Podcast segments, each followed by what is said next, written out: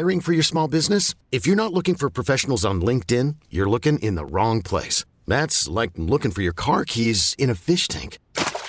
LinkedIn helps you hire professionals you can't find anywhere else, even those who aren't actively searching for a new job but might be open to the perfect role. In a given month, over seventy percent of LinkedIn users don't even visit other leading job sites. So start looking in the right place. With LinkedIn, you can hire professionals like a professional. Post your free job on linkedin.com slash recommend today.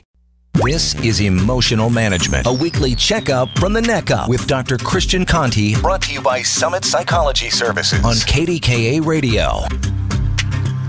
Welcome to Emotional Management. I'm Doctor Christian Conti. This is the show where we get to talk about you. We get to talk about what's going on in your life. If you want to be a part of the show, the number is eight six six, three nine one, one oh two oh, or you can email us on the Dollar Bank Instant Access at k d k a radio dot com, or you can text us at eight six six, three nine one, one oh two oh on the Wright Automotive text line. That's the best deal in Pittsburgh. Look, we all go through emotions. We all go through tough situations. We all go through difficult times in our lives. And having someone else to give us insight, a different perspective, maybe see things slightly differently from how we're seeing it, can be really helpful. When we're in the midst of difficult emotional situations, our view becomes extremely narrowed, and we're not able to see as well as when maybe we're stepped back or we're out of a situation. So just as easily as you could see things in my life from a distance, I can do the same for you, and I'm happy to do that. So if you want to be a part of the show, if you have things you want to ask me, you want to talk about, if you have situations that you're, you'd like some insight around, eight six six, three nine one, one oh two oh is the number. So this week I was talking to a person who was going through divorce, and she was talking about the anger that she had around the divorce. And she has uh, three children. So there are children involved, and there's a lot of emotion going around. You know, Ben Harper, in one of his songs, said great lovers make great enemies. And it's true. When we have so much emotion around Uh, a situation, whether that's love, that's passion, then whenever that relationship doesn't work out, oh my goodness, all that passion, all that heat turns into anger. And what do you do with that? And more importantly, how does that impact children? Because children really do get the brunt of that anger. And even though parents, when they get divorced, they know, they could tell you intellectually it's not a good idea to talk about the other parent in front of the children, in reality, that just doesn't play out. In reality, it happens all too often. And whereas it feels good in the moment to kind of get that release, and that's really what happens with anger. We get we get so upset, and we get so physically driven to say something impulsively that we do. And when we release that in that moment, it might feel good, but a moment after that happens, regret sets in, insight sets in. We realize, maybe I shouldn't have come across the way I did. Maybe I shouldn't have said what I said. But maybe you're going through divorce. Maybe you or a loved one is going through a divorce, and you want to know, what do I say? How do I give them support without perpetuating the talking about the other person? How do I how do I best give my friends, if they're going, my, my children, my loved ones who are going through a divorce, how do I give them feedback? Hey, give me a call, eight six six, three nine one, one oh two oh. Or let's say you're going through divorce yourself. We had um, some very powerful callers a few week back, a few weeks back uh, around this topic, and I just think it hits a lot of people. So, you know, there are people who say, I, I, I know that this isn't the right relationship for me. So, for instance, this woman who was talking to me, she said, I know that this isn't the right relationship for me. My husband knows that this isn't the right relationship for him. However, we are in a church, and our faith kind of says that we're wrong or bad if we choose to get divorced. And so we have a lot of our social connections and our spiritual connections are telling us that we need to stay together. And the only thing that we honestly agree on is that neither one of us should be together. Um, they are miserable around each other. And part of a job of a counselor at times is to let people understand, and this was just a, a, a friend interaction, it was one of the counseling interaction for me, but what one of I've done for twenty years is give people the freedom to say, if this isn't the right relationship for you, that's okay. It's okay to acknowledge that. Oftentimes we do more harm than good when we try to stay in a relationship that's unhealthy for us. And we grow up thinking, oh no, or, or maybe your, your your spiritual beliefs or your religion teaches you, you cannot get divorced. Well, that's, I understand that that's a certain perspective that people hold, but I think it's really worth it to be mindful that not only can you do damage to your own internal psychological world by staying in a relationship that's extremely toxic and unhealthy for you, but you can also do damage to the people around you. So children who have uh, parents who are going through this, like it's it's palpable. You can sense when people aren't meant to be together, when the anger is there, when there's, when maybe let's say the, the jealousy is uh, kind of tipping over. Once you get to that point, people around you sense it. And oftentimes when people are going through it, they think, well, people can't really see this. I'm hiding this really well. But we don't hide things as well as we think we do. So maybe you're going through it again. Maybe you have loved ones who are going through this and you want to know, what do I say? How do I get through this? How do I handle it? This is the show, and this is an opportunity to reach out. Now, as always, this show will be uh, diverse. We'll talk about many different issues. Whatever you call in and want to talk about, whatever issues you need insight around, I'm happy to talk about that with you, and that number is eight six six, three nine one, one oh two oh. I'm also really ex- uh, ex- uh, excited because one of my uh, just most favorite former interns who's now out in the real world, Ellen Crook, is here in the studio with me, and she's going to be joining me coming up in the in, in this next segment. And she's in studio with me, so she'll be with me tonight, and uh, just a phenomenal human being. I'm super, super excited to have her on. Uh, one of the brightest young minds you're going to meet. So excited to have her here. We're going to talk about transition with her because many of you have children who are going through transitions. Maybe they're going into college. Maybe they're going into high school. Maybe they're going into junior high. Maybe you have um, uh, children who are going out of college. Whatever it is, we're going to get insight from someone who's twenty-three years old, uh, a, a very extraordinarily bright young lady, and she's going to help give us some insight around that. We're also going to talk about anything that comes up that you want to deal with. This life is not easy to go through alone, and you don't have to go through it alone. I'm really honored about the audience that has shown up for this show. I feel very honored for everyone who is joining us tonight. So thank you. Thank you so much for being a part of this show. And again, if you want to be a part of the show and call in and talk, the number is eight six six, three nine one, one oh two oh. Or if you don't feel comfortable talking, you're welcome to email on the Dollar Bank Instant Access, which is at k d k a radio dot com. Or you can text us at eight six six, three nine one, one oh two oh on the Wright Automotive text line. That's the best deal in Pittsburgh. This is the Emotional Management Show. I'm Doctor Christian Conti on K D K A Radio. Welcome to Emotional Management. Super grateful that you're here with us tonight. So in the studio with me is Ellen Crook. Ellen, thanks for coming in. Thanks for having me. I'm excited. So really, you just was were an outstanding intern for me. She went to the University of Pittsburgh, track star. And what are you doing now? I am now working in advertising sales with Clipper Magazine. I mean, and listen, this doesn't, not one job cannot describe you because you do so much and your energy is fantastic. And I'm excited for the audience to get to see that tonight. Thank you. I appreciate that. Same with you. I mean, you're always running all over the place and I never know where you're at half the time, but you always get back to me. So. one hundred miles an hour, one hundred yes. miles an hour. Listen, we're going to go to the phone lines and we have Joe. Joe, you're on K D K A Radio. Well, I was just well, waiting. I was, thank you. I was just thinking of, uh, you know, obviously everybody's a different case. Everyone is a different case, but um, just want to mention from you what you were saying before the ads. That uh, I come from a family that sadly uh, my mom and dad didn't work out together.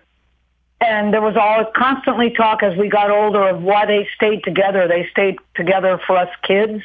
Yeah.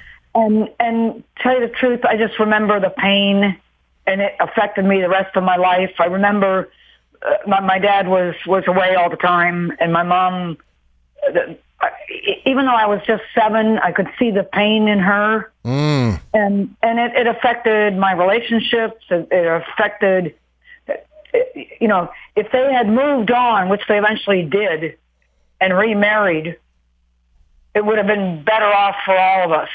Well, and I and I think that's a it's a powerful point that you make. It, to know, to hear that firsthand experience that it affected your relationships, I think that's really powerful for others to hear as well, because I, I, I've seen that. For twenty years, I've watched twenty thousand hours of sitting down with people. I've seen people say, you know, I kind of just wish my parents wouldn't have stayed together, because what were they really role modeling for me while they were angry?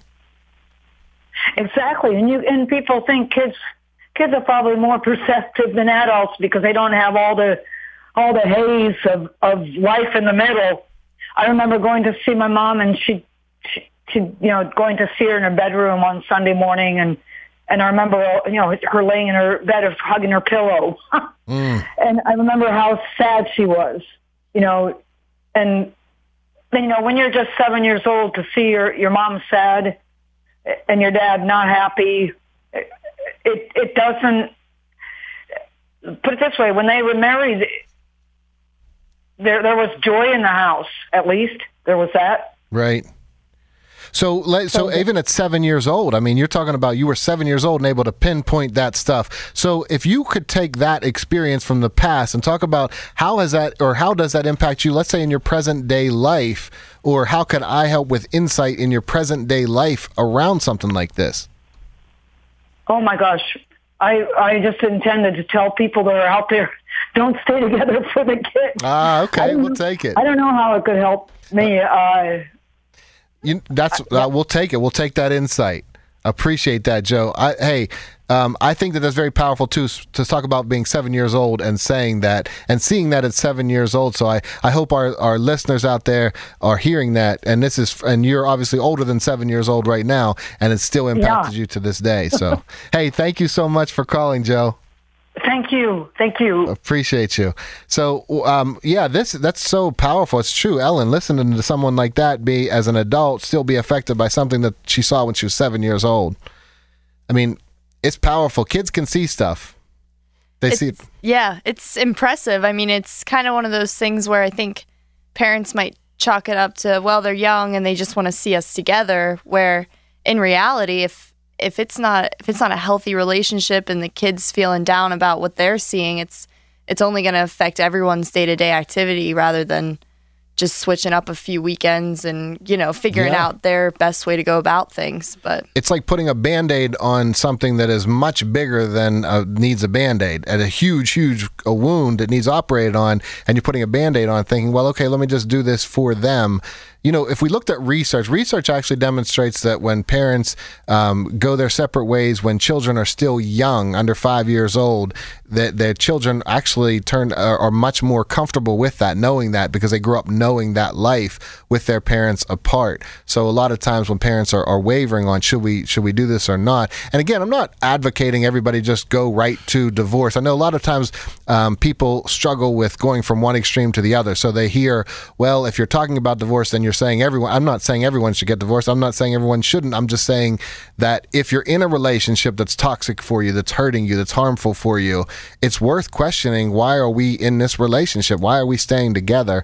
So I, I think that's powerful. And I was just going to say, and in, in her situation specifically, it sounds like there wasn't a lot of compromise or work being done to get better in the relationship, where if there is some progress and they're trying to make things happen, yeah, that's That's a reason to stay together. But when you see your mom sad like that and your dad unhappy, it, it, it comes to a point where you're only being fair to yourself. You know, you're not being fair to anyone in right. the situation. Right. And I think sometimes being able to take that Band-Aid off and go through that tough experience, I think a huge part of emotions is being able to go through the tough part of them.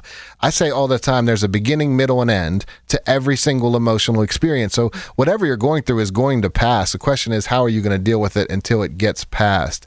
Um, and speaking of beginning, middle, and end, your college career went fast. It went really fast. Went too fast. No, it did. It um, it was a great four years, but when you look back, I, I feel like I should still be maybe a sophomore. Not not out in the work field, but um, yeah, it was, I mean, Pitt was by far my best choice I could have had for college. Um, I actually came from a really small hometown. We graduated about eighty-five kids oh, in wow. my high school. Yeah, it was a public wow. school, just really small. Um, and you know, going going out of high school, I wasn't too worried, but the transition into such a big s- school and a city lifestyle was a little concerning at first. But it, we the way the way it is in athletics, they kind of bring you in like you're a family, and Pitt Life Skills really helped us kind of get to know all different aspects of teams, and we it just it feels weird being gone now, looking back at some of my friends that are still there on the team and looking at things, but. Now in the work world, I'm I'm learning a lot about myself, and I'm I'm enjoying it. So I think first of all, we met at the Pitt Life Skills because I spoke at. Isn't that where I moved? Yeah, we yep. probably first interacted. Um, but what I was thinking of, of that I think would be so helpful for our listeners is. You you are going through it right now. You're going you're going through that transition where you recently graduated, you're out in the workforce, and I think so many of our listeners have children who are going through transitions, whether they're going through transitions from junior high to high school, whether they're going from, you know, elementary school to junior high or college into the workforce, and you're doing that. So I thought it would be good to get insight from someone at t- you're twenty-three years old, what you experience in that transition. So how has it been for you to actually make that transition? So you know, in the beginning, it's tough just because you're you're so used to such a schedule, especially being an athlete. Um, we were getting up every morning, going to practice, and you had your classes, you had your friends, you went home, you were with your friends. You know, it was it was a really good setup. And then when you leave, you kind of have to almost re-identify yourself a little. Um, you kind of have to see, all right, what do I what do I have to do to to find find my way, you know? So when I when I went into the work field, I, I started writing lists, and I started saying, because I work from home, so a lot of it's, you have to know kind of what you're going to do in the day and where you're going to be. But I would do that, and it, it really helped me a lot, just trying to kind of get a list and go from there. One of the things I'm really excited about with talking to you is you're so self-motivated, and there are a lot of, we talk about emotional management, and there's a lot of emotions to be managed around being self-motivated and being able to get and do things on your own. So I'm really glad that you're here in the studio with me today, because we're really going to get into that throughout the show. If you want to be a part of the show, the number is eight six six, three nine one, one oh two oh, or you can email us on Dollar Bank Instant Access at k d k a radio dot com, or you can text us at eight six six, three nine one, one oh two oh on the Wright Automotive text line. That's the best deal in Pittsburgh. This is uh, really a, an unbelievable opportunity to see things from other people's perspectives. This is Emotional Management. I'm Doctor Christian Conti on K D K A Radio. This is Emotional Management. You know, I'm honored to do this show. This is the show about life. In studio with me, Ellen Crook. Ellen, I'm so happy to have you here. I'm so happy to be here. This is awesome. If you want to be a part of the show, the number is eight six six, three nine one, one oh two oh, or you can email on the Dollar Bank Instant Access at k d k a radio dot com, or you can text us at eight six six, three nine one, one oh two oh on the Wright Automotive text line. That's the best deal in Pittsburgh. One of the great things about um, these uh, opportunities to Uh, from Dollar Bank and from the Wright Automotive text line is that it gives you a chance, if you don't feel comfortable um, talking, then you can at least get the message out. And we do have questions to get to that have been emailed and that have been, uh, you know, text in. But we're going to go to the phone lines right now. And uh, Mike, you're on K D K A Radio.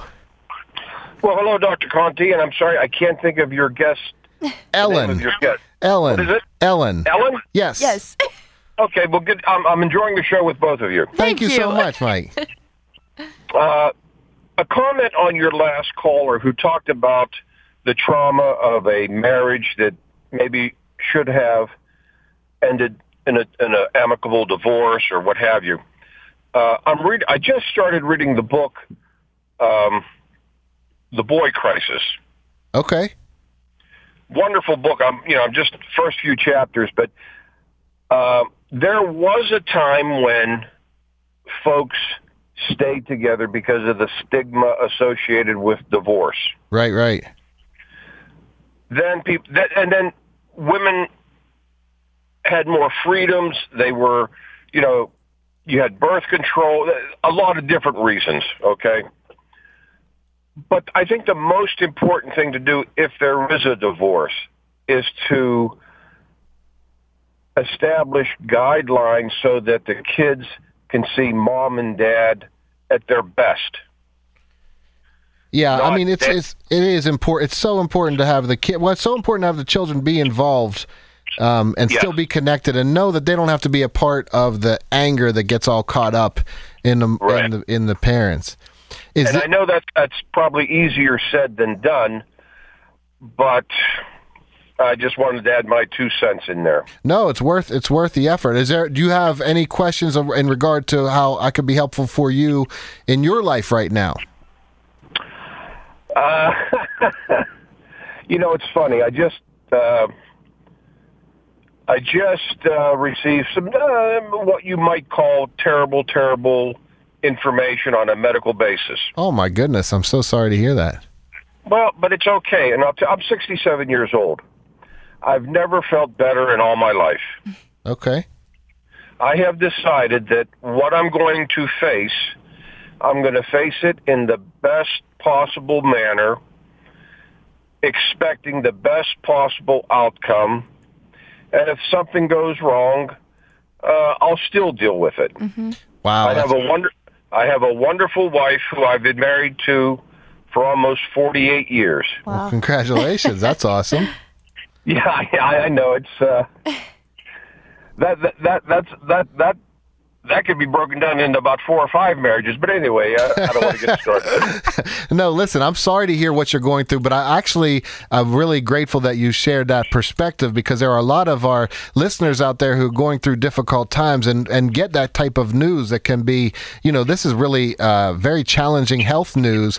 But I think you're actually really, I, I really believe you're right. Like at the end of the day, w- if you're going to face whatever time is, like whatever problem you're facing, you can either face it with a negative attitude and be upset about it, which only has negative health effects, or you can face it with this positive attitude of let me let me really try and not be naive, but let me be positive about and hopeful. And I think that's excellent. Yeah, and and, and I, I will tell you this much: I actually feel that way. You I know, love it's it. Not like a false front. My wife said, "You're not putting up a false front for me, are you?" And I said, "No." I said, "You'd, you'd read right through that." You know what I mean? Absolutely. I, I been really, together that I long. Really she feel... sees. You know, she could see through that. You've been together yeah. that long. Hey, let me give you a hint. Never marry a woman who's smarter than you. I'll tell you. Well, I've already done that. I've been married for eighteen years, and I know my wife could see through me in a second. I mean, one split second, she could see through me. But uh, thank you so much for your call. I definitely oh, that's appreciate right. I that. I enjoy man. the show. Who, who are you going to have on next week? Hey, that, we got to stay tuned for that, buddy. Okay, I will. All right, I love it. Hey, thanks so much, Mike. And listen, uh, Ellen and I definitely wish you all the best in uh, what you're doing. Don't worry, I'm going to call every now and then to let you know how I'm doing. Thank you. Love it. I love it. Awesome. Well, that's that's fantastic. I mean, listen, Ellen, that positive view, it kind of reminds me of you and your positivity. You've gone through injuries in track, and mm-hmm. yet you maintain positivity. How'd you do it? um. It actually was kind of just a natural reaction, kind of like he was saying, you know, it wasn't really, there was never really a time where I felt myself get angry or maybe a little frustrated, but I think that's normal in certain Definitely. cases. Um, but I, I had a lot of support through this, the whole thing. And I, I kind of found, you know, if you're, if you're faced with something, usually whatever comes out of that situation, you're, you're only going to grow from it. And I can already feel that I've learned so much and react to things even better than I would have before going through what I did, and learned a lot of patience. I don't think I've painted enough of a picture about who you are for our audience. I mean, he, Ellen is a, just a phenomenal young person. She, she is was an outstanding track athlete at an elite level. So when you encountered the difficulties you encountered, this was no small thing. I mean, you're running track for a big-time Division One school, and there had to be moments of disappointment of like, wow, I can't do what I've been doing all my life. Right, right. Um, it, it definitely, there was a point where, you know, I could kind of feel things turning for my, my season, actually. I, I felt like I was really coming in strong and could see where things could really start to go up running-wise. And that's kind of almost where this injury hit and mm. when I started getting sick. So it was it was a little disheartening just because I knew where things could be. But it, it actually was my last time running, too. You know, I haven't run since, and I'm working on getting back into shape and running and all that. But right now it's it's just a process, and, you know, you you, you can't You can't be upset about it. I learned a lot, and I had a great two years of running at a Division One school and saw a lot of cool things. Yeah, and you had support, so like family support, friends support, teammates support, coaches support. Yep. Um, but you also kind of looked for that too. Like you were able to find it. You were drawn to that. Right. So, so one of the things that I could see about you from the outside, like we did, I did a lot of leadership camps um, for University of Pittsburgh where Ellen was uh, in attendance. And one of the things that was amazing I got to watch about you is how you led with your peers and how you led by example. So you would throw yourself into activities, you would throw yourself out there. And I just was, I, I admired that just from the first time we met. Thank you. You putting yourself out there is it's ri- it's risky to put ourselves out there for anything, and we I want to talk about that with you because you are a, self, a very self-motivated individual, and you run into when you're self-motivated, it's not easy to stay self-motivated all the time. So what do you do to keep yourself motivated? So really, when it comes down to self-motivation, it. It's one of those things where, you know, one day might you might feel a little better. You might wake up feeling with a lot of energy, and then there might be a day where you, you don't feel good at all. But each day you have to take on the same thing that you do and keep that routine, or you'll lose track of it. And I think you can probably agree with me. You you get up every day and you write something new. I don't know if you guys know this about him, but he has a new thought every single day, and he tweets it or he'll send it out, and I don't know that I can even think of one thing a week, like what he comes up with, but it's it's impressive. And you and you've done that for what? Uh, several years now. Years. Several years now. Yeah, it's yeah. been about uh, five years where I've been in this routine. I wake up every morning, I meditate, and then I think about, I imagine myself standing in front of the entire world, and I say, what would I say if I was standing in front of the entire world? And then I make a conscious statement, and I put it out on uh, Twitter, uh, and then they put that out also on uh, Facebook and things like that. But every morning, it's definitely new to Twitter is where I do it in that routine. But you're, you hit on the exact formula for true success. No matter what you feel like, you still end up doing whatever you're going to work toward. And so that's that we're going to keep talking about this. I'm so glad you're in studio for the whole time here today. If you want to be a part of the show, the number is eight six six, three nine one, one oh two oh, or you can email on the Dollar Bank Instant Access at k d k a radio dot com, or you can text us at eight six six, three nine one, one oh two oh on the Wright Automotive text line. That's the best deal in Pittsburgh. This is the Emotional Management Show. I'm Doctor Christian Conti. In studio with me is Ellen Crook. And uh, Give we, us a call. Give us a call. eight six six, three nine one, one oh two oh. This is Emotional Management on K D K A Radio. You're listening to Emotional Management with Doctor Christian Conti on K D K A Radio. This is Emotional Management, where we manage those emotions. You have them right now. You have emotions.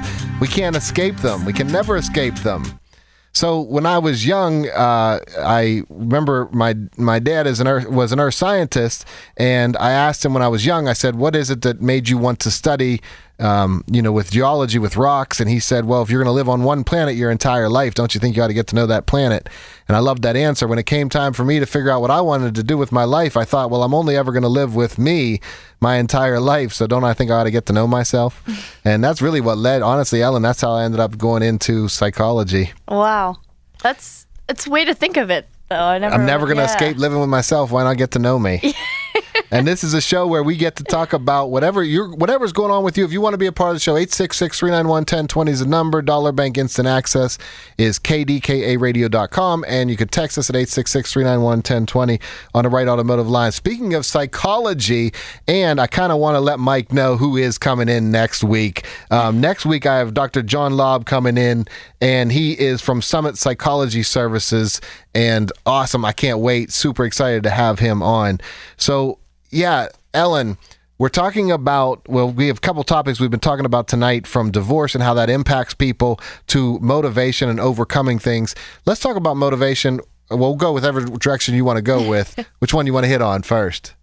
Let's go with motivation. All right, motivation. So when you run into, as a self-starter, you mentioned that you are on your own. You're not going into a building. You're not having somebody tell you, be here at this time. So you are, are a self-starter. Mm-hmm. What are some challenges that you face on those mornings where you don't feel like doing whatever that routine is? Right. It, it's it's tough because, you know, you, you get up, and sometimes there's days where you might be a little more tired and you wish you could sleep in because no one's sitting there telling you you can't, but right. you could. But, you know, you have to, like I said before, you kind of have to stay true to your schedule. And I, I get up and I like to, I like to try to make the best of my morning, just to start every morning off as, as good as you can. Um, I think it helps whenever you're out in the field and dealing with people, but uh, I'll get up and I'll, you know, I'll stretch, do certain things like that. I'll make some coffee. Um, and then I just sit down and just get organized for my day.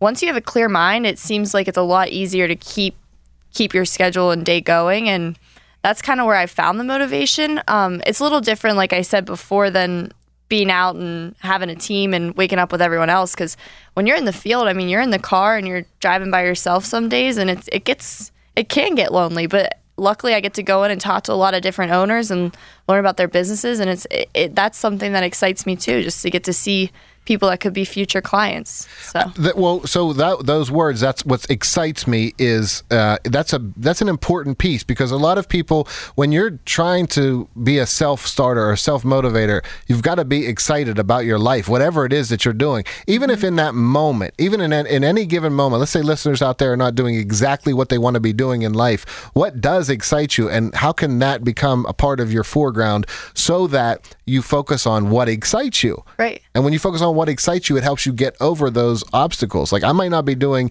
in this moment. So for instance, um, I say this to uh, my daughter, if you're in a subject where it's not your favorite subject, you need that subject to get you to where you want to be eventually. So that's, that's really, you have to go through it. Mm-hmm. You can't have everything be exactly the way you want it in that moment. And I think that's something that I'm wondering, I'm curious about, like from your generation's perspective, even, even maybe not you, but maybe peers, have you seen where people kind of demand they want, because in social media it feels like I can get it right now, I can yep. be a star right now. So I would I mean I'm curious to see how that impacts your peers from your perspective. Uh-huh. Everything seems to be now, like you said, you know, you can you can get a text, you can get an Uber. Everything's right at the palm of your hands really anymore, and it it can be scary, but I have a lot of a lot of friends and a lot of peers that I think still keep that motivation. They keep that line of, okay, yes, I can get this, but I have to work in other areas to maintain and be able to obviously still live a life of having to work for something. Um, but in in certain situations, I do worry that some mindsets might be altered due to that now mentality. Right, because if you say, if someone could say, well, I don't have to wait to be, uh, I can just get on YouTube, make my own video, and then I'm going to get paid to do this thing. And I think mm-hmm. there's a maybe an illusion that you kind of make in a video and all of a sudden everybody's just going to be knocking down your door and sending you bags of gold. And right. that's not that's not get the reality. Sponsored, right. Yeah, you get sponsored right away. And I think that because it is possible to physically mm-hmm. do that, that people think that because it's possible, it's probable, but just because it's possible doesn't mean it's probable, which means you really got to work right. to get to where you want to be. Exactly. Because as you know, I mean, if you put the work in, it's it's going to be probable, but I think that line in between of work and expect expectations is kind of where things could fall short, and It's it's it's it's really important to understand that line. So I want to go to the text line, and we have a text, and it says, "My ex is narcissistic, and he only cares about himself and his new girlfriend and her baby. He doesn't even talk um, to my friends anymore when they see him out. How do you deal with narcissists?" So, okay, so first of all, thank you so much for this question. There's not a name there, so I'm not I can't answer by name, but I can say this. I'm going to guess, just by reading this text, that you might not be dealing with someone who's narcissistic. How could I possibly know that? Well, if he cares about his new girlfriend and her baby, um, there, you know, caring about others is not a trait of narcissism. Narcissism gets thrown around as a term that is anybody who does something that hurts you because they were self-centered, mm-hmm. and that's not what narcissism is. Clinical narcissism is an inability to focus on others uh, because you're only focusing on yourself. And I noticed that that word, speaking of this topic of divorce, like I noticed that that word gets thrown around a lot when people get out of relationships. Like, this person was so narcissistic, and that is not the actual reality. They might have been self-centered, or maybe they were not conscious of you or thoughtful of you, but that doesn't mean they don't have the ability to be thoughtful of others. It just means they weren't thoughtful with you. And that's really a hard pill to swallow for a lot of people. And so what do we do? We call names. Hey, they're narcissistic. And so I would just say be mindful to anyone out there who's throwing out the word this person's narcissistic because they acted in self-centered ways. Just acting in self-centered ways is not narcissism. Do you hear that term thrown around a lot? I do, yeah. I, actually, as it, I was listening to you read that, I kind of was in my head thinking, well, I wouldn't wouldn't chalk it up to narcissistic, um, though that is a really upsetting thing to hear. You know, you don't you don't want to see someone that you once cared about and they cared about you just completely ignoring you or almost dealing with it in that way. But sometimes people's way of moving past something and coping with a relationship or whatever, they might just ignore a situation and not really know how to handle that. And well, you're right. So they might not know how to handle it, and it's painful. And so I, definitely my heart goes out to anybody who's struggling. It does. It's why I do what I do. It's why I'm fired up about helping people in whatever way I can. Um, but I wanted to say, especially I wanted to highlight that in, in the context of what we're talking about tonight, that a lot of times when people break up, their first thought is this person is narcissistic. Mm-hmm. And, and here's where that can be harmful. So if we really believe that someone's narcissistic, then it's, and if let's say you're co-parenting and now you're thinking, well, this person does not care about anyone. And then you start to put that message into your children's head that this person's narcissistic when in fact they might not be healthy in that relationship. So I used to run a center for people convicted of violent crimes, and there was a, a man who had been abusive to his ex-wife. And one day he came up to me and he said, "You think I'm a good guy, don't you, Doc?" And I said, "Listen, I think that you're a good person. I don't think that you're very effective in relationships. I don't think that you should get into a new relationship until you learn a lot about yourself mm-hmm. and how to be in a relationship, because at this point you haven't demonstrated that you're able to handle that.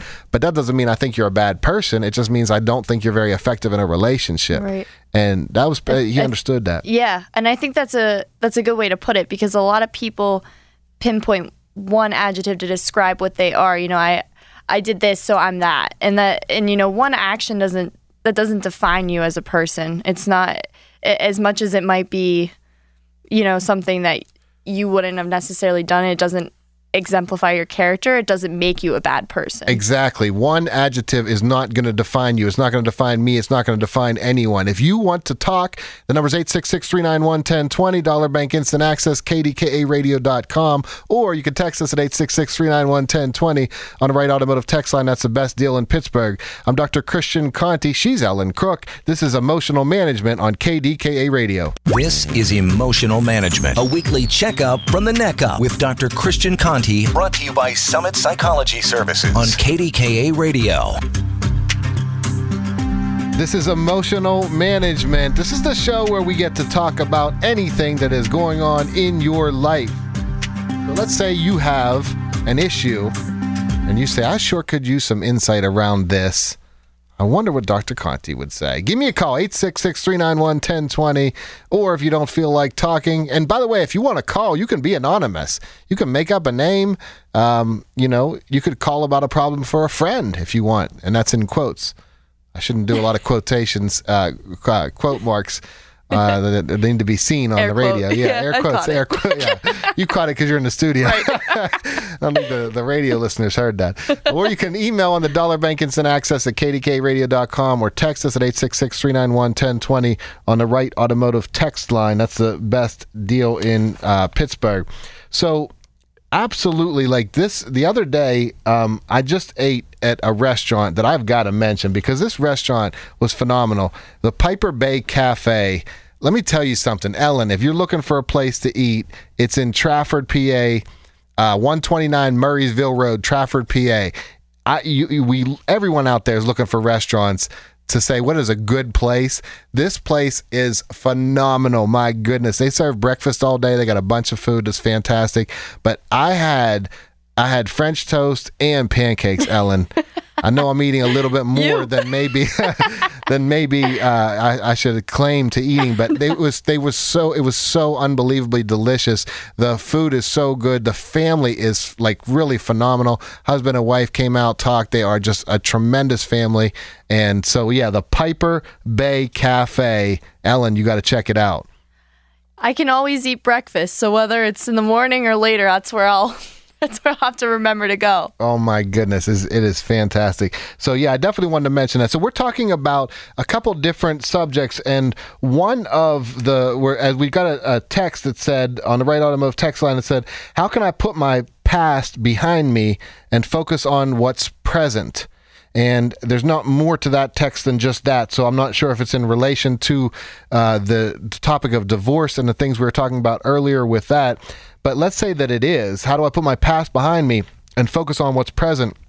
Because let's say you're going through that relationship. You you you understand that, look, it's not easy. It's not easy, and I would never claim that it's easy. But as people go through, and I've done therapy for twenty years with people, and I've seen lots of different people go through like tough relationships, and they they split up, and there's so much emotion around it, and there's so much anger. And how do they put that past behind them and stay present in the moment? Well, one way is to really actively focus your mind. So we were talking earlier about, and we can tie this in with that motivation that you were saying, Ellen, earlier about like when you set your mind to something, you're just gonna have to listen. I might not feel great right now, but if my mind is set on this, this is what's going to lead my mind. Mm-hmm. And so let's say you are struggling with, the, your mind keeps bringing up the past. I can't believe she did this. I can't believe he did that.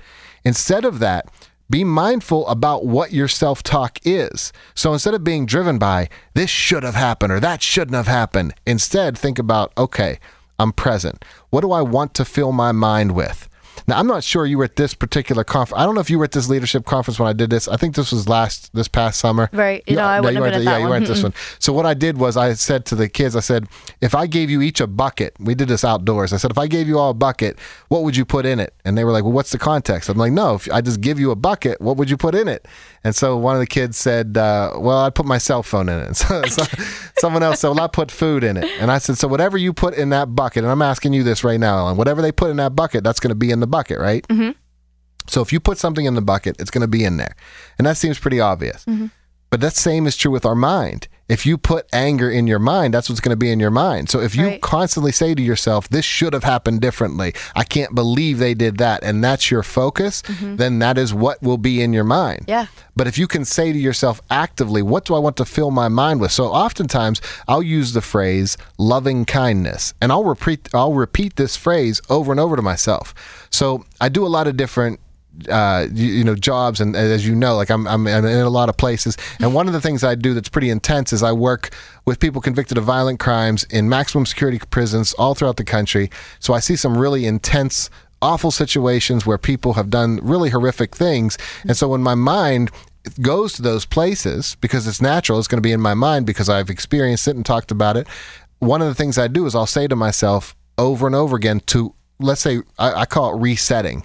To reset myself, I'll say loving kindness, loving kindness, loving kindness. Mm-hmm. And I'll keep saying that until my mind, I fill my bucket with that. Yep.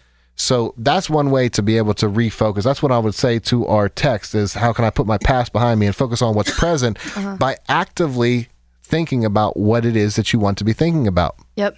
And get rid of that guilt too. I think a lot of, a lot of the past, um, if you look back on it, sometimes it's guilt on yourself too. And you, you have to, you have to be able to just move past that and kind of find your bucket and put some positive thoughts into there rather than negative thoughts about yourself, because you'll only continue to stay in your past rather than move forward into the future. Oh, I love that, because see, to me, I find when it comes to that guilt and specifically shame. So guilt is, you know, you feel bad about something you've done, you can learn from it, that's fine, but you don't want to dwell in it. Like you said, one hundred percent I agree, because what happens when you dwell in it, it's actually called shame, because you shame is feeling bad about who you are. Mm-hmm. And when you feel bad about who you are, when people live in shame, they act out of shame. So let's go back to this topic of divorce. If somebody's going through a divorce and they feel shame, like I'm no good because I'm getting a divorce, then that it ends up coming out, and it, that feeling of shame gets shown to children, to others, by how you feel about yourself. When in reality, what I would love for people out there who are going through that to say is, okay, whatever happened, happened. We cannot change one second of the past. I don't really ever care. When I'm with people, I never care about one second of the past because we can't change it. I care about everything from this moment forward. Mm-hmm. So really, that's my feedback for people is this: you want to focus on the present, think about what's happening in this moment. Like, and that might start with, how does this chair feel that you're sitting in right now? How does how does how does how do your feet feel on the floor right now? And when you think about it that and you come that present, it changes things significantly for people. Mm-hmm. So one thing we're going to talk about too is the I, I want to keep coming back to the motivation piece, because you know you're a highly motivated individual, and that does, and I love what you said earlier. It doesn't mean you always feel like it. Mm-hmm. Right.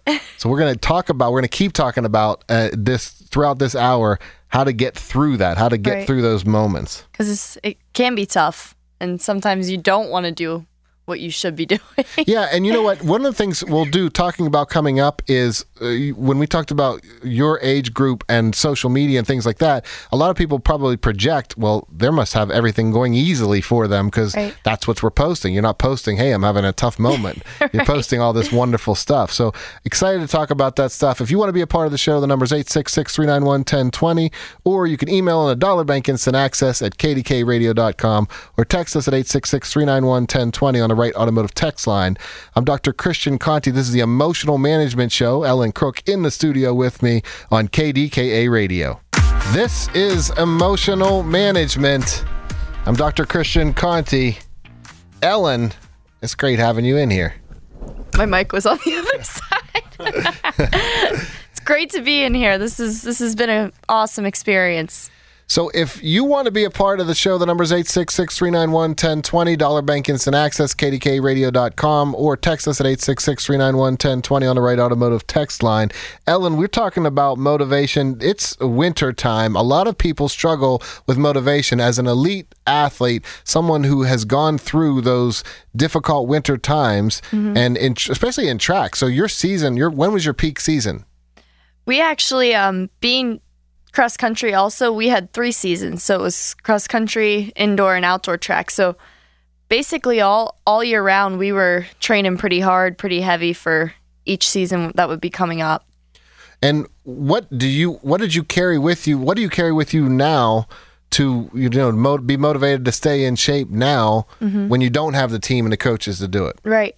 Um, so actually one thing that stands out to me with that is My I live with my sister. Um, it's just us two, but she she gets up at four forty-five every morning, goes to the gym, goes to work, and some days she does some extra work uh, doing study hall down in Duquesne. She was a soccer player there, so she'll do that.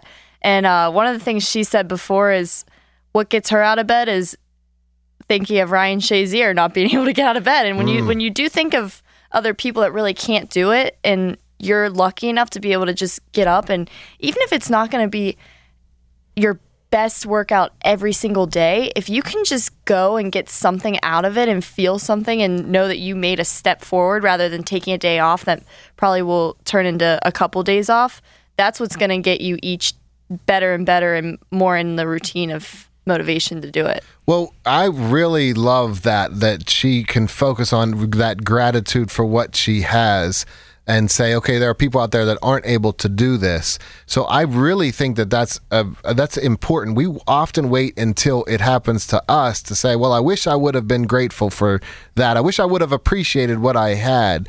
And so for me, I actually wrote about this. I did. Uh, I was in. I wrote uh, an article for uh, Chicken Soup for the Soul, The Power of Gratitude, a book that came out uh, last year, maybe the year before, and I talked about the gratitude. Like, I had an experience early on in my life where I was so grateful when I woke up the next day that I, it just stuck with me. I had been going through a tough time, but I, I really was that, that to wake up every morning and say thank you as my first thought. That is my first breath, to say thank you. And when you focus on what you do have, it radically shifts versus thinking about what I don't have. Oh no, I don't, I don't feel like it. Well, wait a minute. I'm able to do this, whatever that is. Mm-hmm. Yep. So you take that with you into your in, into your into your daily life. Yep, yep. Because it, it, it there's been times where, you know, obviously when you're in college, you don't really have a choice. Your coach is telling you, you got to be there or not. It wasn't an exception on our team or any team really. But when you when you go and you have to do that on your own, once again, it comes down to the self motivation. And there's definitely days where I've I've skipped a workout and I've the next couple of days felt that, and you, you feel the difference. And it's, it's one of those things where it's not going to end your day or week, but it's also something, if you stay on that schedule, like we've talked about it, it definitely makes a difference. Yeah, and knowing that you don't have to go on your feelings, you mm-hmm. can go on your goals. Right. So that's that's a big difference. It's like if I have a goal, that's what I'm gonna I'm gonna that's what drives me is my goals. Right. And not that. I actually have a story about what really drives me. So there was a gnat and he fell asleep on this bull. And so he, he was on the he was sleeping on these this bull's horns. So when he woke up, he said to the bull, "Oh, I'm I'm so sorry. I, I fell asleep. I, I'm sorry. I'll take off now." And the bull said, "I didn't even know you were there." And when I first read that story, I realized I don't ever want to be that gnat. I don't ever want to leave this world and not make a mark. I cannot. I will not be that gnat, Ellen. I want to make a mark. You'll be the bull. I will be the bull. But that's what that's what drives me to uh, wake up every day, uh, meditate, and say, what could I say to the world to try to bring peace and compassion where I can? Because this is this is our opportunity to be grateful for what we do have. Right. So somebody with as much positivity as you have, um, where did you learn that? Where did you learn your positive attitude? Definitely from my family. Um, I don't, I don't know that there was really a time growing up that I felt like I couldn't do something, even though I probably couldn't do some of the things that I tried to do. But both, both my parents, and even watching my sister, how she was, they, they've always encouraged me that I, I, could do whatever I wanted to do, and they kind of taught me to have a mindset that was realistic, and you you almost made steps towards that rather than having to accomplish everything in a week. You know, you, you have to work towards it, but it was never a pressure feeling. It was always like a healthy amount of pressure to do well, and that's what's kept me positive. So I think there's a, a radical difference between um, when people say, Uh, you can't do this, versus saying, listen, here's what you could, this is the reality of if you want to do this. So mm-hmm. I remember one time a mother uh, came into uh, counseling with her son, and she said, all he wants to do is is ride a skateboard all day. That's all he, he wants to do. And he'll never be, you know, he'll never be able to do this. And so I asked the young man, I said, so what is it you'd like to do? He said, like, I said, I'd like to be a pro skateboarder. I said, okay, awesome. Uh, so that's definitely a possibility. What would it take for you to be a pro skateboarder?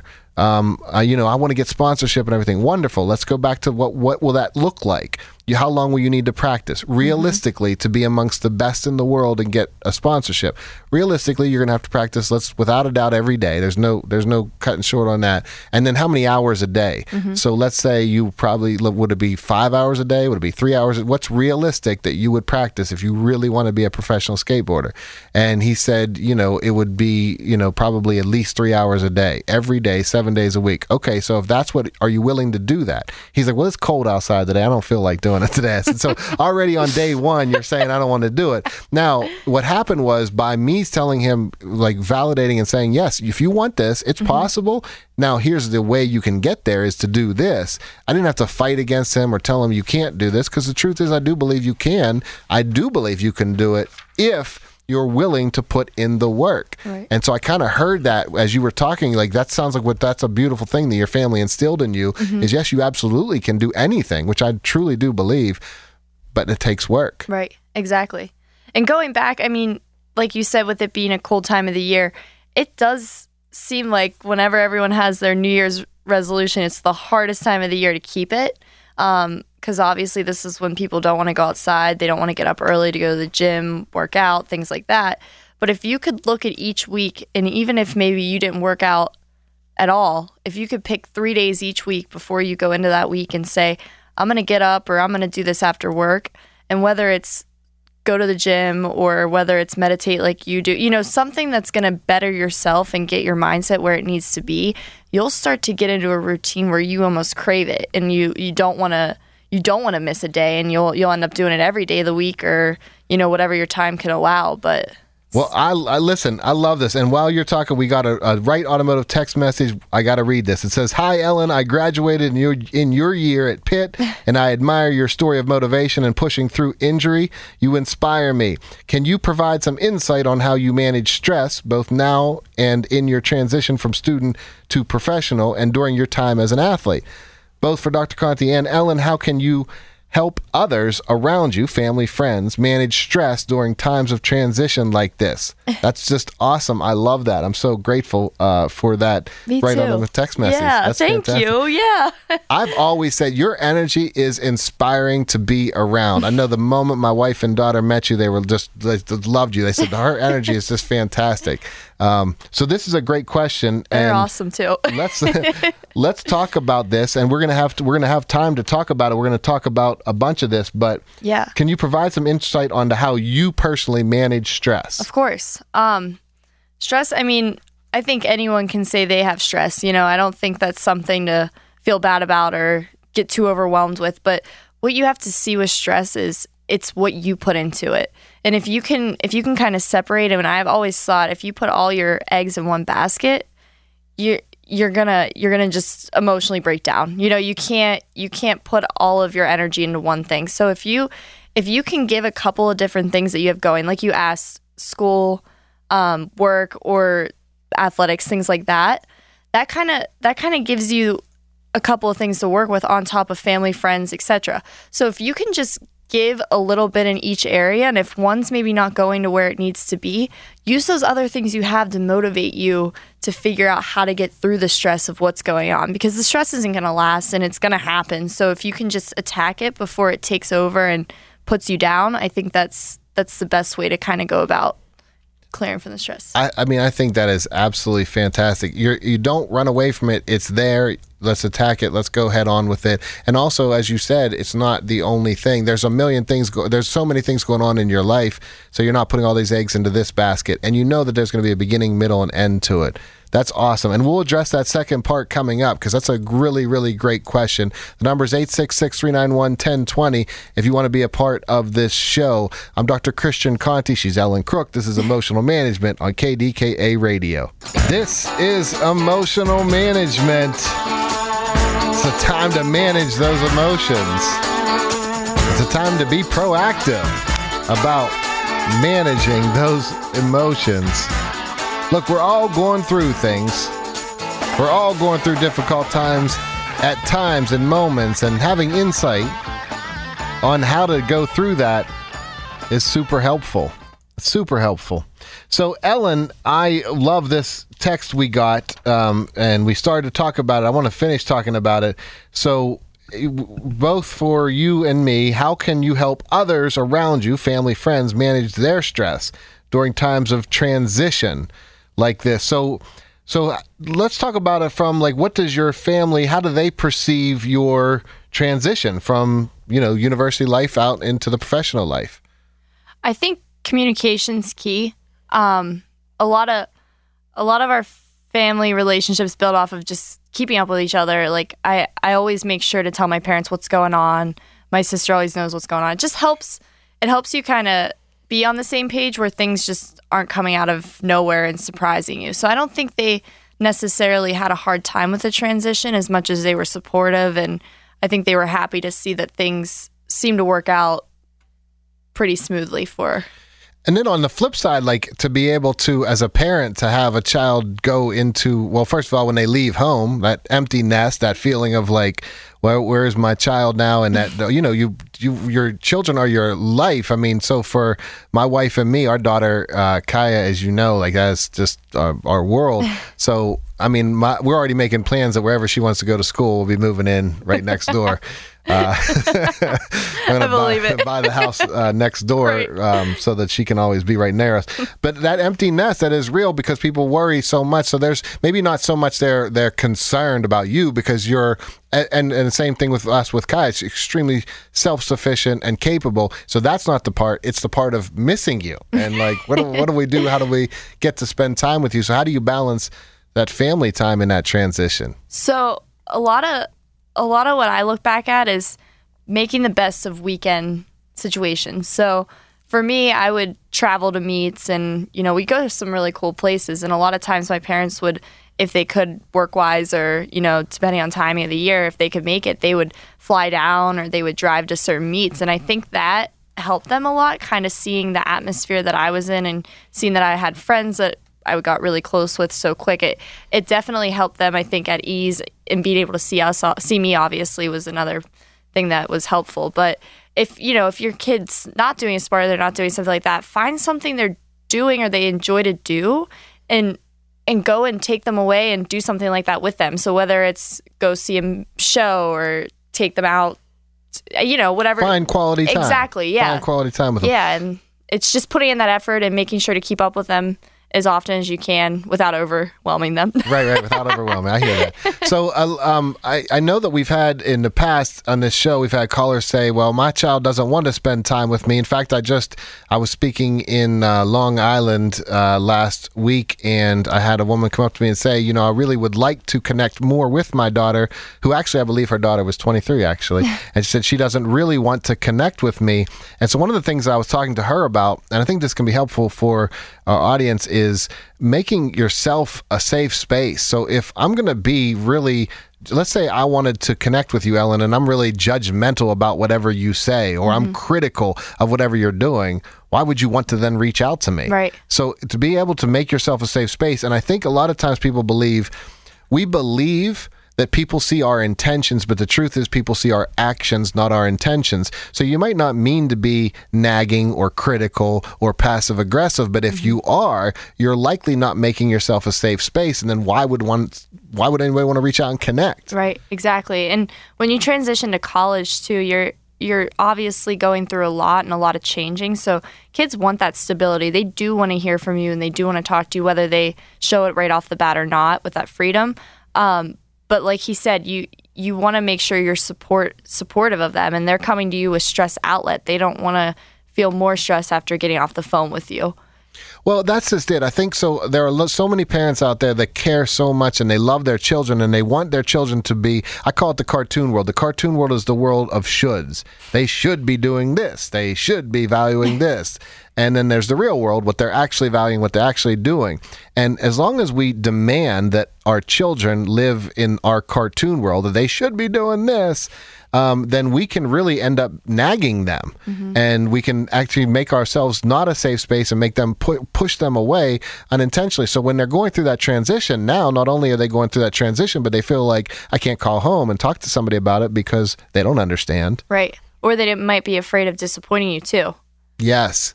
See, and so this is, I'm su- super glad you said that, because that's something that oftentimes people can't see. It's um, so my analogy would be in um, projective tests. I don't know if you've ever studied like ink inkblot tests, the Rorschach test, but the Rorschach test in psychology was they just took an inkblot and they would put, uh, so just imagine an inkblot, and uh, is perfectly symmetrical.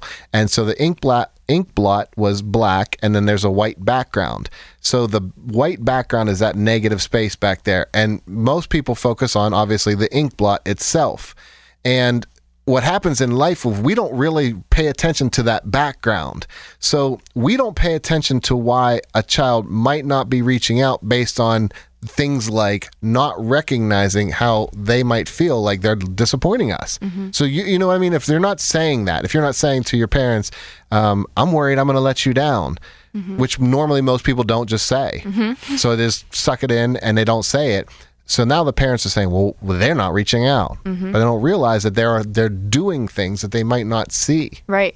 And a lot of the time, like looking back on my college career, my parents were always making sure that, you know, I was okay. Like not not in an overwhelming way, but in a way of, did you did you have enough for the grocery store? Or, you know, things like that where they're just checking in, because college can be tough and you're managing money when you're not you're not used to that. So just to know, hey, I have someone that's that's worried and concerned, and whether it's, hey, did you apply for that job so you could get some extra money to spend on groceries? You know, things like that. With being on a team and all that, it was hard for me. So luckily my parents helped me out, but whether or not it's it's even down to those kind of things, you just, if you continue to just be that backbone for them, it helps them a lot with transitions. It does, and I think a lot of people don't, um, a lot of people don't um, realize how much that they might be pushing people away. Mm-hmm. I think that's a key. I really think that's a key. So to be able to bring that in your mind, say, what am I really doing? How am I really genuinely coming across to others?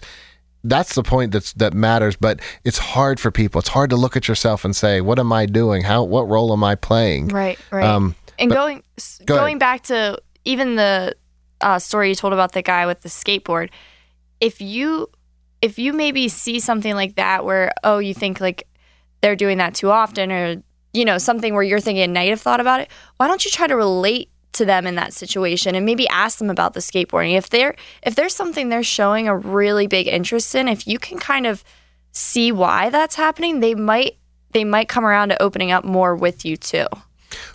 Okay, so that's beautiful, and I agree with that. When we start to look into someone's world and say, and, and someone might be listening and say, well, why should I have to do that? I shouldn't have to do that. Again, that's the cartoon world of shoulds. Mm-hmm. If you want to connect with someone, if you want to connect with your child, if you want to connect with someone, the way to do it is to make the effort to look at the world through their eyes and not Dismi- not be dismissive of their problems. If this is a problem to them, it's a problem to them.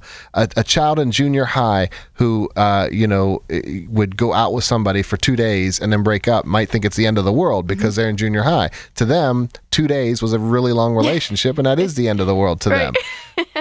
To not be dismissive of that and to validate that is huge. And that's really what my yield theory is about, is seeing the world through other people's eyes and being uh, valid and validating people's until you can really and really understand what they're going through. Right. Because a lot of times, you know, that two-day relationship, to say, was what they know. And that's why it's a big deal to them, because they haven't experienced something bigger than that in that circumstance yet. So their reaction to something is real, and it's something they're going through, even if to you, you got out of a two-year relationship that feels so much more than something like that. And I'll tell you what's real and what's flying by is this time here with you. We got another segment coming up, eight six six, three nine one, one oh two oh. If you want to be a part of the show, I'm Doctor Christian Conti. She's Ellen Crook. This is Emotional Management on K D K A Radio. You're listening to Emotional Management with Doctor Christian Conti on K D K A Radio. Emotional Management. I'm Doctor Christian Conti. She's Ellen Crook, joining me live in the studio. You having fun? I am having fun. Can't believe it's almost ten. You're good at this. You're coming back. Okay. So I'll do that. Here's a text um, from the Wright Automotive text line. It says, Doctor Conti, the idea of free choice has been offering to my children, but my children get upset when I put limits in place or denied choice to their protection. How can you give freedom with parental protection? That is a wonderful question. I really appreciate that text, because I created something called the four C's of parenting. If you want to read about them more, uh, I have a book called Zen Parent, Zen Child, and uh, the four C's. I also have a video on it. In fact, Ellen, I didn't get to announce this on the air yet, but uh, the video I made with Kaya on parenting, ten ways to discipline your children, hit a million views uh, last week. So that's pretty Crazy. Cool. It's impressive. And uh, thank you. And we did a video also with her, a more recent one called The Four C's of Parenting. And in that, I talk about how you actually do provide these choices. Look, there are parameters, but the reality is children have a choice in life. They do have a choice. So to deny, well, no, they don't have a choice. They're not allowed. No, they do have a choice. They have a choice to not listen to you. That doesn't mean that there's not a consequence. There's a consequence if they choose not to listen to you. But here's the thing. At first, and, and this is very powerful to understand, children with no rules and no consequences end up having the lowest self-esteem. Children with rules and consequences have higher self-esteem. But listen to this. Children with rules, consequences, and explanations, in other words, they understand why they're doing what they're doing, why those parameters are there, have the highest self-esteem. So they really understand their world. So how can you set these limits? Well, you set them very clearly. One of the things that we would do um, is with our daughter was we would practice ahead of time. So if we were going to go into a store when she was uh, three years old or so, let's say we're going to go into a store, we, I want you to understand as, as, as a young child, we are not getting anything, but let's go in and practice asking for something, even though you know there's zero chance of you getting it. So we would actually practice the type of behavior that we wanted to teach. So we would go into a store, she could point out something that she liked, she could say, hey, this sounds really good, may I have this? No, but thank you so much for asking. And we would practice it. We would practice it over and over and over again. Where what what are we going into? So how can you set limits? Well, it's easy because it's not, I'm sorry, I'm so sorry, it's not easy. It's easy at, over time. Once you do it, it becomes very easy. It makes your life easier when you provide those four C's: choices, consequences, consistency, and compassion. So in other words, there are going to be choices. Every choice has a consequence. I'm going to be consistent in whatever I say, and then I'm going to do it all with compassion because my goal is to teach. That is the ultimate goal. So even to this day, uh, uh, my daughter at thirteen years old understands that I'm never just going to tell her something haphazardly. I have a reason for why I'm. It's my job in this lifetime to guide her and to teach her, and I'm going to do that to the best of my ability. So I'm never going to say no just to say no uh, or assert my you know dominance. Oh, no, you can't do it because I said so. No, I'm going to say, here's why. This is my reasoning behind it. So that's how you set those limits. And his daughter, Kai, is a great example of high self-esteem because when he says that, don't take it in a negative commentary of, oh, she's cocky or something like that. She she knows exactly what is right. And I've had many conversations with her that I've picked up just from just little things that she's told me that I, I can tell she's she's very confident and she knows what's the right thing to do. Um, one thing, for example, that stands out, I was I met with them um, probably back in, gosh, last summer, and she was telling a story about a girl in her gym class that maybe didn't have as many friends or seemed like she was left out. And when she went over and started talking to her, she felt like maybe her peers were judging her or just didn't really understand why she would go out of her way to talk to that girl because she wasn't with anyone. And and that that to me stood out as she's she's confident in who she is, and she knows that being and surrounding herself with anyone and anyone that's willing to bring her up is worth it to her, and she's going to go out of her way if someone's alone or isn't obviously in a situation that they should be at that time. Well, that's it. I think when you're confident in yourself and your space, you're able to, um, you know your world, you know your world in, uh, around you. Like, there's always a consequence, no matter what you do. So if you choose to ignore someone and you don't reach out to help them, there's a consequence to that. You have to live with yourself knowing you could have reached out and chose not to. And that feeling might not be good. You might not like that feeling. So the other piece around uh, parenting that I think is really important is we don't rush to stop uh, Kaya's feelings. Like, mm-hmm. absolutely have your feeling. If you feel upset because you didn't, uh, let's say, do as well on a quiz as you'd like to have done, it's okay to sit with that for a moment and then allow that feeling to motivate you to change whatever behavior you need to change in the future. And that's not just true for children, it's true for all of us. Look, this this parenting is my f- favorite thing to talk about, and I'm really excited. In our in our as we're winding down this show, Ellen, um, it's so I'm so grateful that you came on tonight. So I'm excited. So grateful to be here. So it's been awesome. You're going to continue to be motivated as you uh, c- uh, go out in the professional workforce. And what is it that you're looking forward to? Like, what are you most looking forward to coming up? Coming up, um, so I started my job in end of April, probably around that time. So right now is kind of my first full year, and I've set some goals just within myself and, you know, sales and helping people, really, because I've I've already met a lot of really cool business owners, and I've actually got some friendships through it, and I'm looking forward to just kind of learning more about businesses and pushing myself to succeed and see where things can go.